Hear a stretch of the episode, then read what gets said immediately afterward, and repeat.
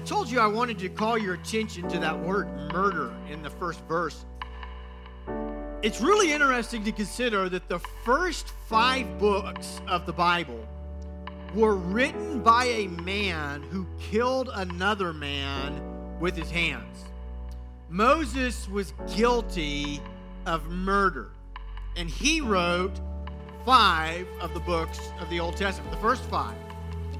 And then you've got David, who was the most renowned king of Israel, who also wrote many of the Psalms, who is a man guilty of murder. Now, David didn't go out and do it with his own hands, but David was a king who had the power to plot the murder of another man and command others to do it. At the heart of it, the death of Uriah the Hittite was the guilt of King David. And then Saul was a man who was guilty of murder. And just like David, there's no record that Saul himself personally put his hands on anybody and killed them. But he was at the death of the first martyr, and the Bible tells us he held the coats of those that were killing Stephen. And so here's Saul, who has the power to have a man killed, taking the coats of those whom are going to kill the man and holding them while they stand and kill the first martyr. And he was breathing threats and more murder. This same man wrote half or more of the New Testament. We have three writers of this book guilty of murder. And it teaches us something about the grace of God. That there is not anybody that God cannot forgive.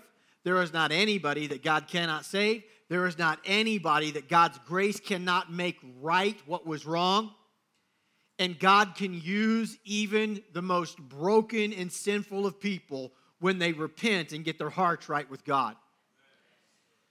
Saul, when you read verse chapter 9, you see the name Saul. And uh, you might not know this, but Saul is the same man as the apostle Paul. His life was so radically different that he took on a new name so that he would be associated with this new person. And so when you hear the word Paul, eh, or the name Paul and the name Saul, it's actually the same man. And so, for the sake of this sermon, I'm going to use the word Paul, even though his name is still not recorded that yet when we see the story in Acts chapter 9. So, we've read this morning one of the most miraculous stories of grace transforming a man than probably any other story in the Bible. Uh, if you're going to just take 22 verses, and in those 22 verses find a description of what grace is, I don't know that there's a better section in the Bible than the one that we just read. And we want to examine it this morning, but before I get back to the text, there's one other thing I want to share in my introduction this morning. What I'm about to tell you is honestly a very, very important piece of understanding real spiritual warfare. So, one of the tactics that the enemy uses is to steal the meaning of words.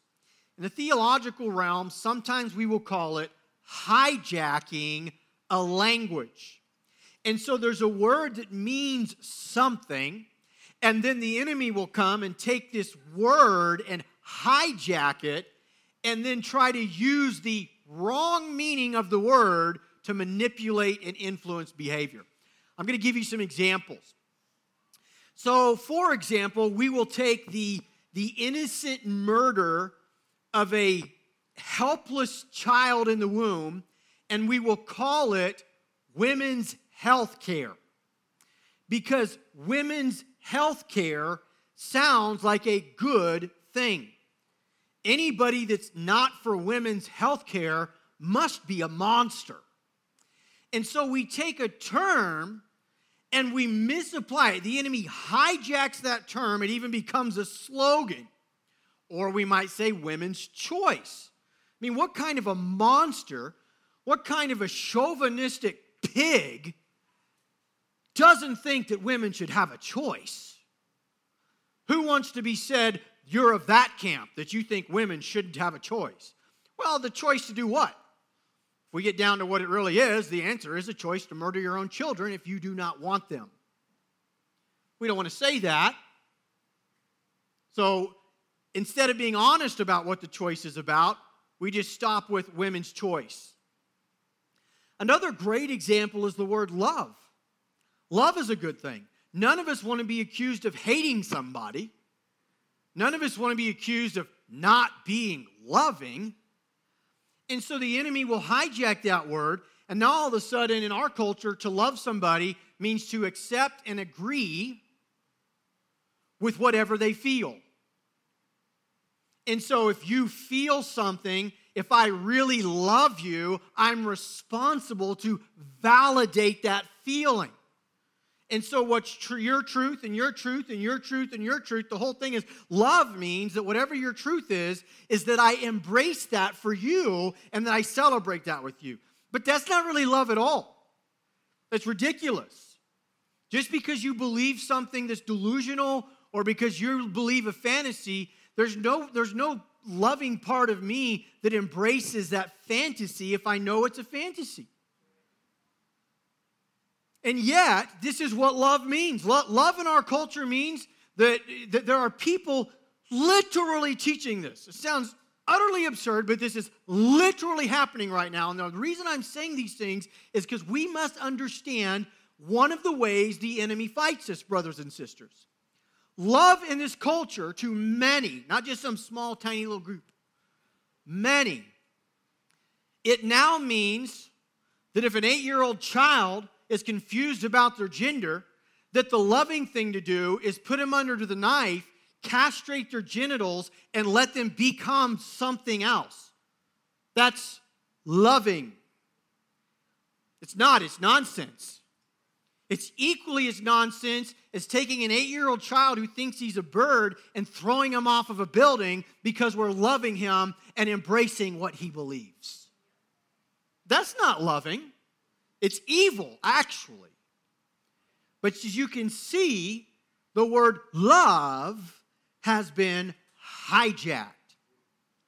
And one of the things that's very important is that we learn how to fight back against that, that we recapture the meaning of words, and that we're willing to stand up and say the hard thing. I don't like standing up and saying what I just said, but you listen to me, brothers and sisters. Every word I just said is true. It's as true as true can possibly be. Now, I want to talk about the word grace. You see, grace is a word that's been hijacked. And it's been hijacked in the church. When most people, most, hear the word grace, what they believe it ultimately means is that you can live any way you want to live, and God's grace is just going to forgive you that you can sin without consequence, that you can live like the devil and still go to heaven. That's what grace means. You'll see people that live in sin, they're unashamed of it, drink like sailors, cuss like fish, sin like all the other sinners out there, but they're going to tell you, by golly, they're saved. You know why? Because the grace of God covers their sins. That is a devilish, demonic, evil view of grace. And if you've ever been duped into using that terminology to explain grace to somebody, you need to wake up and learn the truth about grace. Because that isn't grace. And I'm going to show you that this morning that God's grace is not that. The word grace has all too often been hijacked in our culture. And so when we say grace, you know, we're covered by grace, we end up, there's this great confusion about what that means. We think that the grace of God, what it really means, is that it gives us the power to sin without consequence. That is nonsense. It's utter nonsense. Nowhere does the Bible ever teach us that grace gives us the power to sin. that grace, when it's applied by God, somehow makes it easier to sin. That grace is supposed to somehow get us to this place where we're no longer convicted of sin because we don't need to be convicted of sin because why be convicted of something that grace covers? And so the term grace, it's been hijacked. This morning, I want us to look at what grace really is by examining one of the passages, arguably the greatest passage ever recorded of one man's life being changed by grace. What we're going to see is that grace is this power. It is this, it, grace is active, it's not passive. That grace does something. It was Charles Spurgeon who said these words. And Charles Spurgeon was any, if there was ever anybody that understood grace, preached on grace, uh, you know, I'm not even a big fan of Calvinism, but Char- Charles uh, Spurgeon was as Calvinist as they come. If there was ever anybody that believed in once saved, always saved, grace, grace, grace, grace, grace, it was Charles Spurgeon. And this is what Charles Spurgeon said about grace A grace that cannot change you is certainly not powerful enough to save your soul from hell. That was Spurgeon's take on grace. That if God's grace is so weak, it can't even change your behavior. Why do you think it's powerful enough to wash away your sins and bring you into right standing with God? So, this morning, we're going to look at what grace does. And I want you to consider this morning when I think about what grace does, I'm not really dealing with uh, collectively right? I'm dealing with individually this morning. So I'm not talking about what does God's grace do to all of us collectively this morning, but more specifically, what did God's grace do to this individual man? What will God's grace do to you as a man? What will God's grace do to you individually as a woman when God's grace is given to you? So, four actions this morning that grace does for each of us. Number one, grace will confront you. Grace will confront you. It's the opposite of what we often think of grace. The very first thing that happens with Paul, Paul is on his way to Damascus and he's on his way there literally to arrest Christians and bring them back to mock trials in Jerusalem. That's where he's headed. Now, I want you to consider something about the great apostle Paul. He was a Jew who had much authority, he was a Pharisee of Pharisees, and he had influence with the chief priests, like the highest leaders of the Jewish people. But the chief priests had no authority in Rome. So the chief priests couldn't say, okay, Saul, go arrest those Christians. They had to have the approval of Rome. And so the Jewish leaders, just as was the case with Jesus' crucifixion, they work in tandem with the Roman government. And Paul had the authority of both of these traveling with him. So in Paul's convoy, he's got some other high level religious ranking leaders with him, and he has Roman soldiers, so that when he shows up at your door, he has Roman soldiers with weaponry and the legal right to arrest you and bring you back to Jerusalem. This is Paul traveling on the road to Damascus. He's a man with authority and he's an evil, wicked man. Note that Jesus literally knocks the man to the ground. That's what it says. The light shone, and Paul fell to the ground. It's most likely, it would make most sense that he was actually riding on a horse. Have you ever heard the term get knocked off your high horse? Like that literally happened to Paul. And, and Paul, Paul, he, he immediately can't see, and he says, Lord, who are you? And Jesus answers, I'm the one you're persecuting. I want you to notice Jesus didn't ride up alongside Paul on a little horse and have a friendly conversation over the next three days.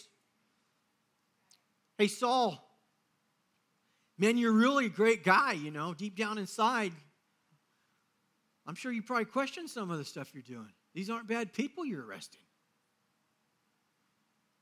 Saul, you know, honestly, if, uh, if you thought about it and you, you came to my side, you're going to be like even more blessed than you are over there, man. Jesus didn't come at the uh, long term, right along beside, three year build a relationship and hope that eventually Saul wants to change.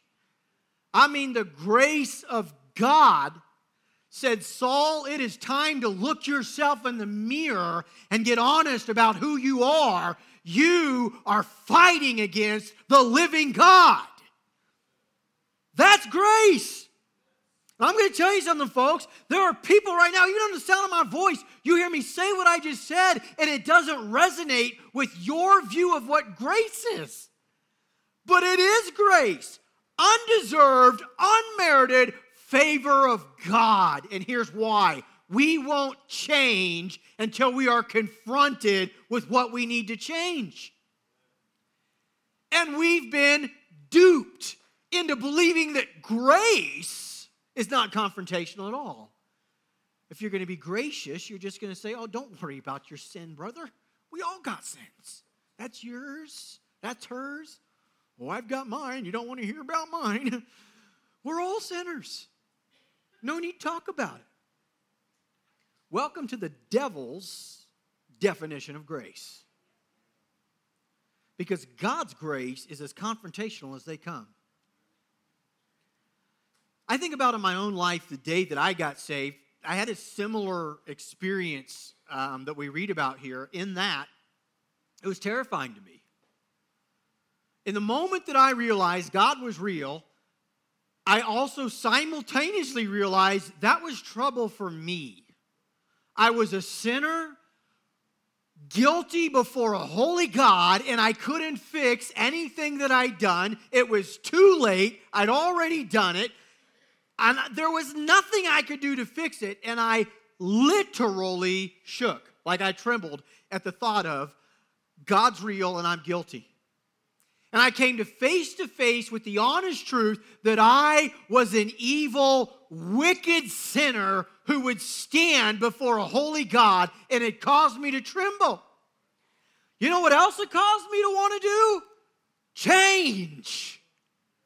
I didn't want to be that man anymore. I didn't want to be guilty before God anymore. I had a horrible problem on my hands. I was guilty before God. And it started the process of motivating me to want to change.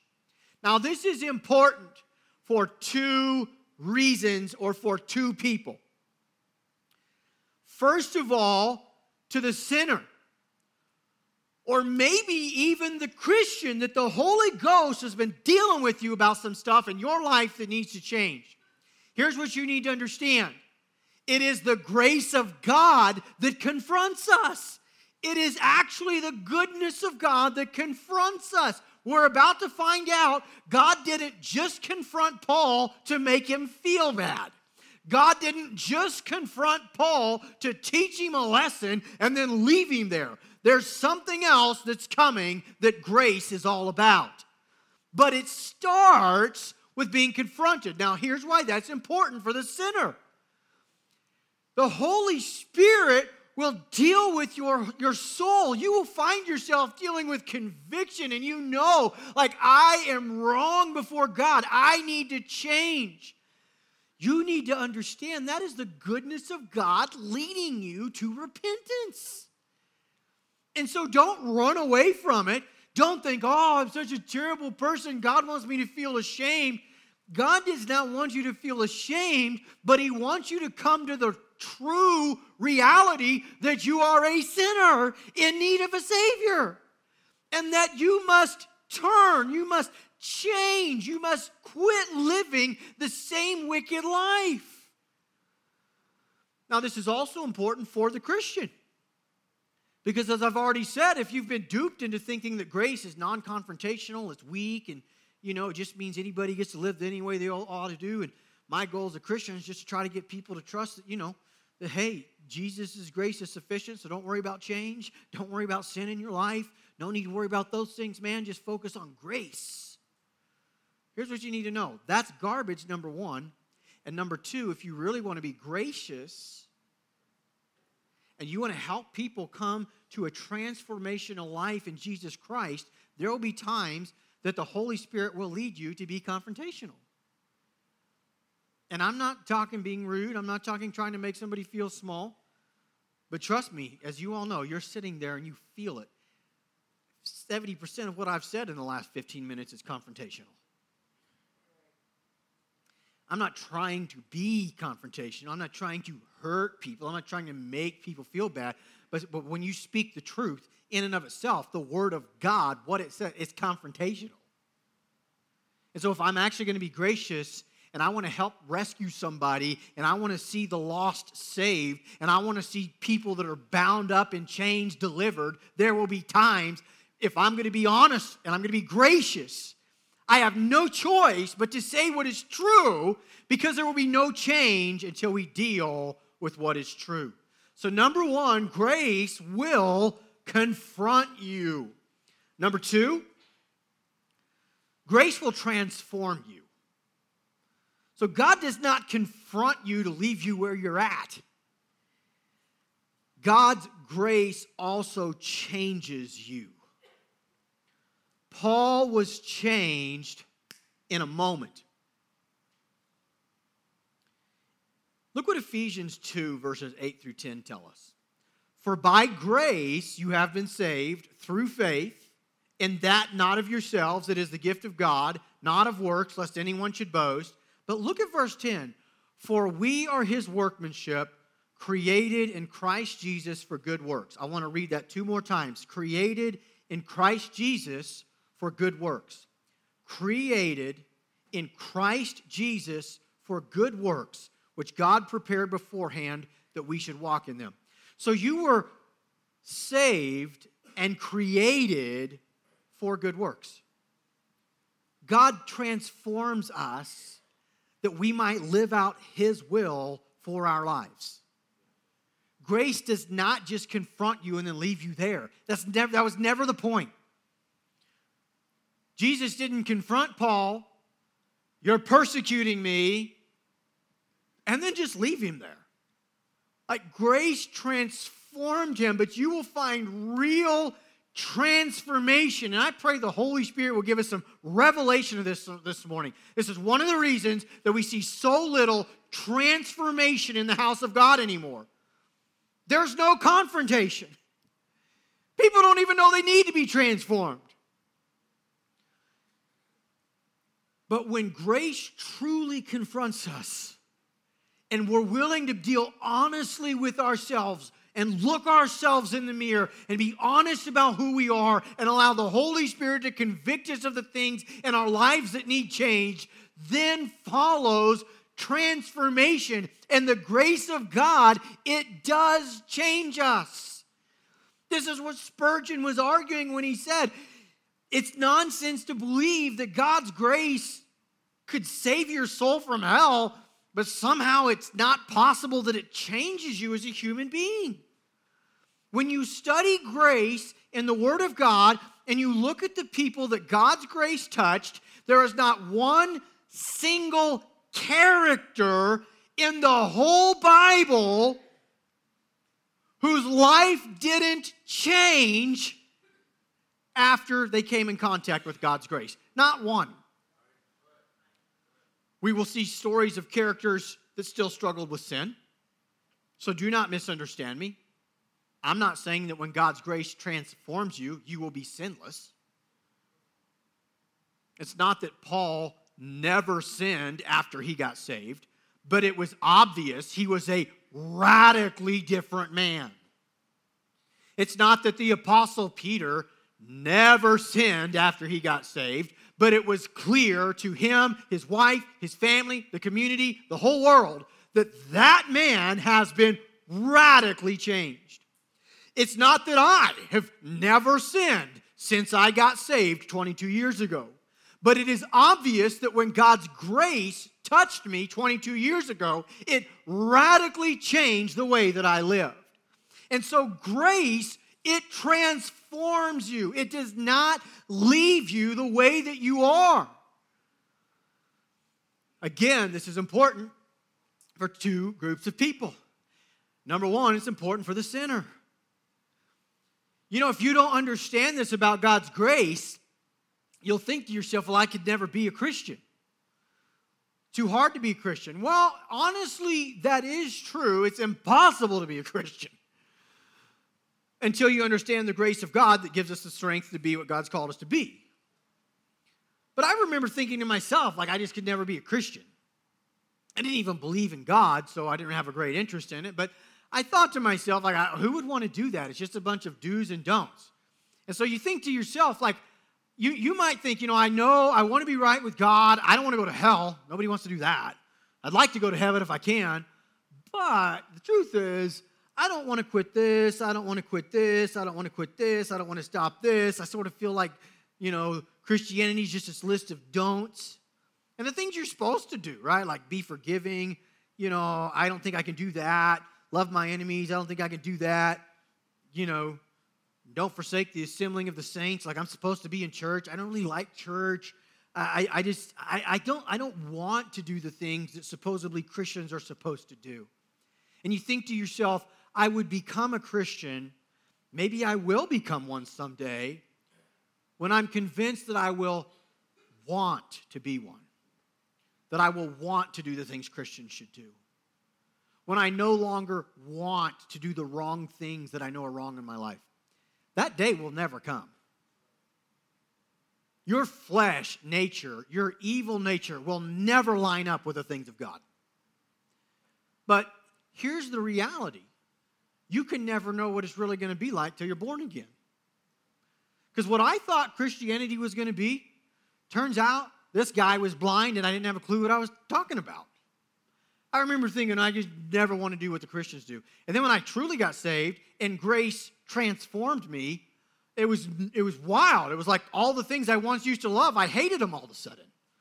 I'm like, I don't even understand how I thought that was fun. I mean, I literally had that thought. Most of you know my story. One of the things I used to do all the time was drugs. And after I got saved, I honestly, true, true hand before you and the Lord, I had this thought. Why did I like that? That was so stupid. Like, I can't understand why I thought the way I thought. I can't even relate to it anymore. What kind of idiot would find enjoyment in what I found enjoyment? It, it was like all of a sudden, I had a new nature. It was like all of the sudden, I had been born again. It was as if I was a new creation in Christ. And all the things that I used to think would be so boring. That's what I thought about church, folks. I thought church, like real Christianity, had to be the most boring thing on earth. Like rule number one thou shalt have no fun. Thou shalt not go ever anywhere and have an enjoyable time. Thou shalt not smile. Like, I'm like, I'm like, who wants to do that, man? Not me. By the way, the devil's a liar. Because true, authentic Christianity, that ain't what it is, folks. But I didn't know. And I remember I got saved, and I got, I got saved in a church with like 600 people, and honestly, the average age was like 60 to 65. Uh, I was one of like three people in their 20s in a church of 600. And I'll never forget it didn't matter to me. All I wanted to do was be in church. Like, I wanted to be in church Sunday morning. I wanted to be in church Sunday night. I wanted to be at church on Wednesday. I couldn't wait for it. Like, I just hungered for it. And there was a prayer meeting that was happening on Tuesdays, 6.30 p.m., and there's like 20 some, 25 people that were at this prayer meeting, and I don't think there was one single person there under the age of 60 besides me. I didn't care. 40 age the 40 year age gap, it meant nothing to me. I just wanted to be around people that were praying. How did this happen? Grace the unmerited favor of God transformed my heart and gave me a new nature. And I'm going to tell you something when you really study the Word of God, if you'll go to here, you'll quit listening to the garbage that's peddled out of many pulpits, out of the garbage that's peddled coming out of American Christian radio, and you will actually go to the Word of God alone. You will find that in this book, when grace touches people, it changes them. It gives them a new nature in reality, not just in theory, but in reality. So, grace will confront you, grace will transform you. You are created for good works. Number three, notice that grace will also direct you. In Acts chapter 9, here's what we are told in verse 6 Jesus told Paul, But rise and enter the city, and you will be told what to do. This, this reminds me all the way back to Abraham when God told Abraham to get up and go into a land, and I quote, I will show you. Just start moving, son. The further your feet go, eventually, as you keep walking, you will come upon what I will show you later. Here's what the Holy Spirit told Paul, or Jesus told Paul, excuse me. Get up and go to the city, and there I will show you what to do. Now, keep in mind, right? Let's, let's try to enter into the story of Paul's life right here. Keep in mind, everybody in Damascus knows that Paul is coming to arrest them. I don't know about you, but if it was me and I had just lost my sight from this blinding light, I would want to do one of two things. Either one, just wait until see if my sight come back. Or two, I would want to retreat to the place of safety around my peers where I knew I had protection. I'd want some time to process what just happened. But instead, God tells Paul, get up, blind, and be led by the hand into the same city that you were on your way to to go persecute. And when you get there, I'll tell you what to do. That takes trust. I'm going to tell you something, brothers and sisters. God's grace always directs us. This is the theme that you will see throughout all Scripture. The heavens have never opened up the rain, let alone the idea of so much water falling from the sky that the whole earth would be flooded. And God says, No, I need you to build a boat. Hundreds of years of building, no rain. Years of people saying, You have lost your mind, man. Tell us the story again. Rain's going to fall from the sky? Okay. God telling Abraham to get up and go into a land that he'd eventually show him. You know, the Word of God itself tells us that the Word of God is like that. In the book of Psalms, it tells us in chapter 119 that the Word of God, listen to this terminology, that the Word of God is a lamp to my feet and a light to my path. Now, just meditate on that with me for a second. Consider what God's word is actually telling us. God's word is like a lamp to my feet. In other words, it will show me where I need to step next. And as I follow that light, then I can see what the next step is the light to the path. It shows me where I need to go. It shows me the direction in which I need to head, but it does not show me everything that lies ahead of me. In order for me to know what lies ahead, what do I have to do? I've got to go down the path a little bit further. In God's grace, it directs the Apostle Paul and says, I want you to go there to Damascus. And so many Christians are stuck spiritually because you refuse to do what God has clearly told you to do, and you know it. God has said you need to change this thing in your life, you need to repent in this area, you need to go here spiritually in your life, and we're like, no, I'm not going to go, God. I, and many of us are like, well, God, I would go if you just tell me before I get there, like, what's going to happen? And then when I get there and that happens, so what happens next? And then what happens next? And God, if you just clearly show me everything on how it's going to work and I can see from where I'm at to where it's going to get, then I will go. First of all, that's not the way that it works. God does not have to show you everything about the way. And number two, you probably wouldn't go.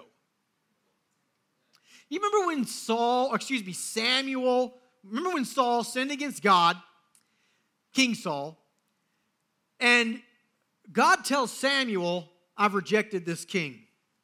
It's time for another. Go to uh, the, this house, and I'm, I'm going to show you the new king. You remember when David was anointed king? Samuel pours out the oil on David's head. And like David is this young teenage boy, gets the revelation that right here's where you are right now, boy, but one day you're going to be the king of Israel. Can you imagine if, like, in that exact same moment, Samuel's like, I've got a word from God. You're the one human that gets to know the whole way from here to there. So, in a little bit, you're going to kill Goliath. It's going to be awesome. I mean, they're going to write songs about you, man. And then your master's going to go crazy. He's going to get psychotic. He's going to try to kill you twice with a spear. You are going to escape, don't worry. But it's going to be real evident that if you don't run for your life, you're going to die. And so you're going to have to live like a dog for a while, running for your life out in the woods. If I'm David, if you're David, I'm like, eh, I don't know about that king thing anymore. Or maybe we misunderstand it. If God shows us all the heartache along the way, we actually misunderstand it and we think God's giving us a warning sign don't go. The grace of God will direct you. God's grace will show you in your life where you need to go next. I'm going to tell you something. You will stay right where you're at, and you will be stuck right where you're at if you don't move your feet and follow what God's told you to do. That's the way that it works. And if you're a Christian and you find yourself stuck, all I can do this morning is plead with you take the next step in your life that you know God's calling you to do. Stop making excuses for staying stationary. You've got to trust God that no matter what, as long as you're faithful to the things of God and you allow the Word of God to lead you, you allow the Word of God to illuminate the path that you're walking on, and you follow what God's Word is leading you to do, you're just going to have to trust God that, Lord, is along this journey, you're going to be with me, you're not going to forsake me, and I'm going to keep moving forward no matter what that means. God's grace will direct you. Consider that when Paul went to Damascus, it was there and there only that God would open his eyes again. Paul was not blinded for life.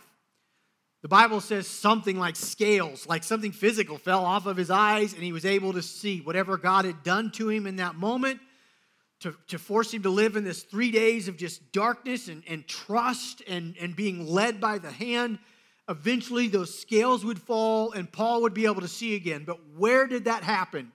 In the place that God told him to go. It was there in Damascus that Paul would be introduced to the family of God. I've preached before an entire sermon on this one point. Consider the truth right? So Paul is blind. He's in Damascus. Everybody there, the Christians know that he's coming to, to, to uh, arrest them. He's been told to go anyways. They don't know the story. God gives Ananias a vision so that Ananias would be willing to approach Paul, but Paul doesn't really know exactly what's going on. God has spoke to Paul and said somebody named Ananias is going to come and you're going to be able to see, but he doesn't know what's going to happen after that. He doesn't know what they're going to do to him. I want you to put yourself in Paul's shoes. That fast being struck blind for three days. What do you think he thought about for three days? If it was me, if it was Joplin Emerson, I would just be thinking about how wrong I had been for the last several years of my life. One of the things that would probably play over and over and over in Paul's mind was him standing there at the death of Stephen. Having orchestrated that event, sitting there like a smug gangster, holding the coats of these men as they murdered an innocent Christian who had done nothing wrong. I mean, if I was Paul, I'd be thinking about that over and over and over again. I really would. I'd be overwhelmed at the same time that God would meet me. Like, why didn't he strike me dead? I'd wonder what all this meant. And wouldn't you wonder how the church was going to treat you? Now go and consider the first word that Paul heard. The Bible says the first word that he heard from Ananias was this brother. That is such a powerful, powerful statement. That fast, he was the family of God, and God wanted to make sure that he knew it. You know, one of the things that separates the gospel from everything else? Imagine the truth of this. When Paul entered heaven, it was to the applause of those whom he had martyred. That's amazing. That is so awesome. That is the power of the gospel. That is the power of grace. And God's grace will direct you, my friend. You must trust where God's grace is leading. And number four this morning, notice that God's grace will complete you. So, Paul became the great apostle Paul. He never called himself that, but we often call him that. He started many churches. And in the later years of his life, while he was imprisoned, he would write letters and have them sent to these churches to encourage them. Sometimes he'd hear something that was going on and he would want to address it. So he'd write a letter and have it sent to the churches. You might not know this, but most of, like, the, we call them the New Testament epistles Romans, Ephesians, Galatians, Colossians, 1st and 2nd Corinthians, 1st and 2nd Thessalonians. These were letters that Paul wrote back to these churches that had been started. And in the later years of his life, Paul said this in writing the Corinthians. We'll find it in uh, 1 Corinthians 15, verses 9 through 11.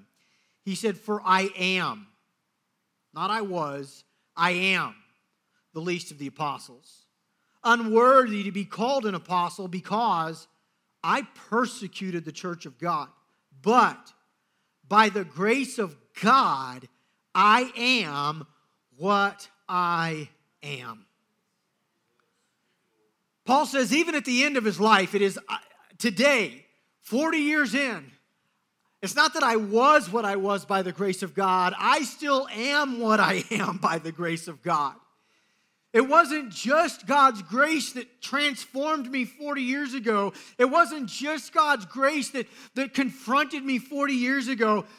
It is God's grace now, today, that still makes me what I am. And it still confronts me when I need confronted. And it's still transforming me into the man of God that God wants me to be. I am what I am, not by anything that I've done, but by the unmerited, undeserved favor of God in my life. I am what I am. Philippians 1 6 says that we are confident of this very thing that he who has begun a good work in you will complete it until the day of Jesus Christ. God's grace not only starts the work, but God's grace finishes it as well. The Bible says that Jesus is the author and finisher of our faith. He's the one that starts it, and He's the one that finishes it. Hebrews 12, 2 says, We looking unto Jesus, the author and finisher of our faith. The pressure is not on you, it's not on me. We need to rest and we need to relax because if God calls us to it, He will give us the grace to get through it. Jesus made a statement that is hard to understand, maybe impossible to understand outside of grace. Jesus spoke about the things that he calls us to, being led by him. He said that it's easy. He said that his burden is light. I don't know about you, but there's been times I've thought, well, that's not true. It's not easy to be a Christian, it's hard to be a Christian. Let's look at what he said. Here, he said in uh, Matthew 11, verses 28 through 30. He said, Come to me, all you who labor and are heavy laden, and I will give you rest. Take my yoke upon you and learn from me, for I am gentle and lowly in heart.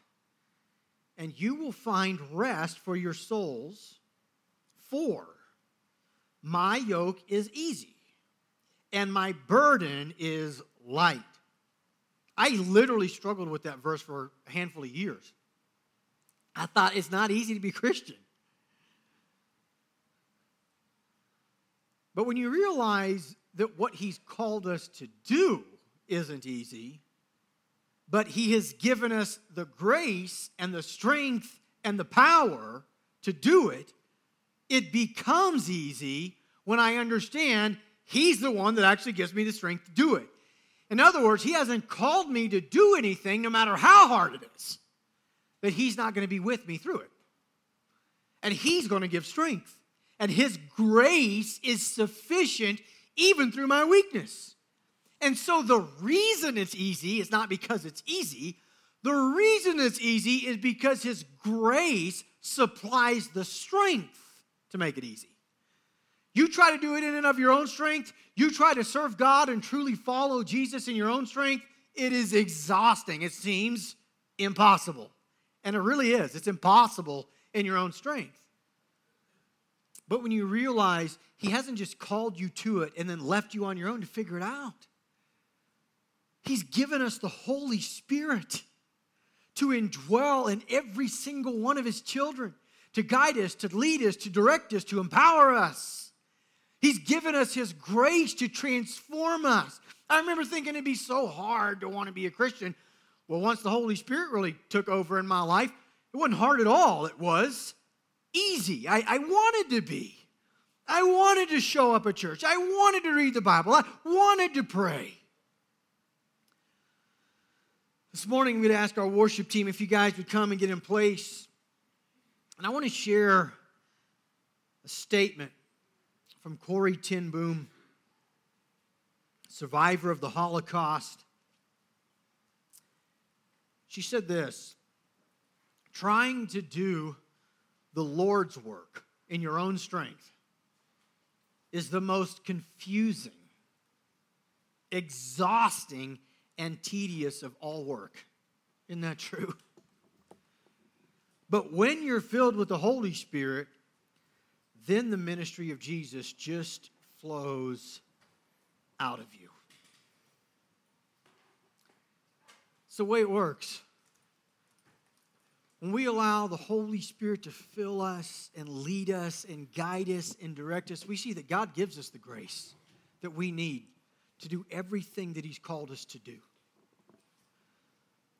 We see that even after 40, 50 years of serving God, we still need the grace of God.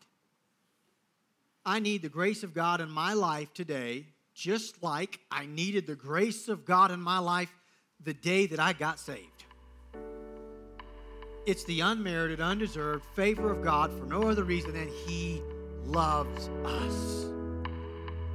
But understand this the grace of God, brothers and sisters, it's not this soft, weak, passive thing.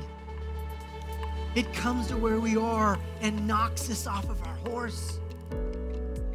It's the grace of God because God loves us too much to leave us where we are. It's the grace of God that causes us to get honest with ourselves and look ourselves in the mirror and be true with ourselves about who we really are before God. And it's the grace of God that gives us the power to change those things God doesn't just show us these things to shame us, He's going to transform us and change us. God's grace will lead us, it'll show us where we need to go. Thank God that God's grace isn't some one time event at salvation, but it's something that follows us through. And if by the grace of God, like the Apostle Paul, we can live a solid 30 or 40 years after we've been saved, may at the end of our lives we be able to say the same thing I still am what I am by the grace of God. It's the grace of God.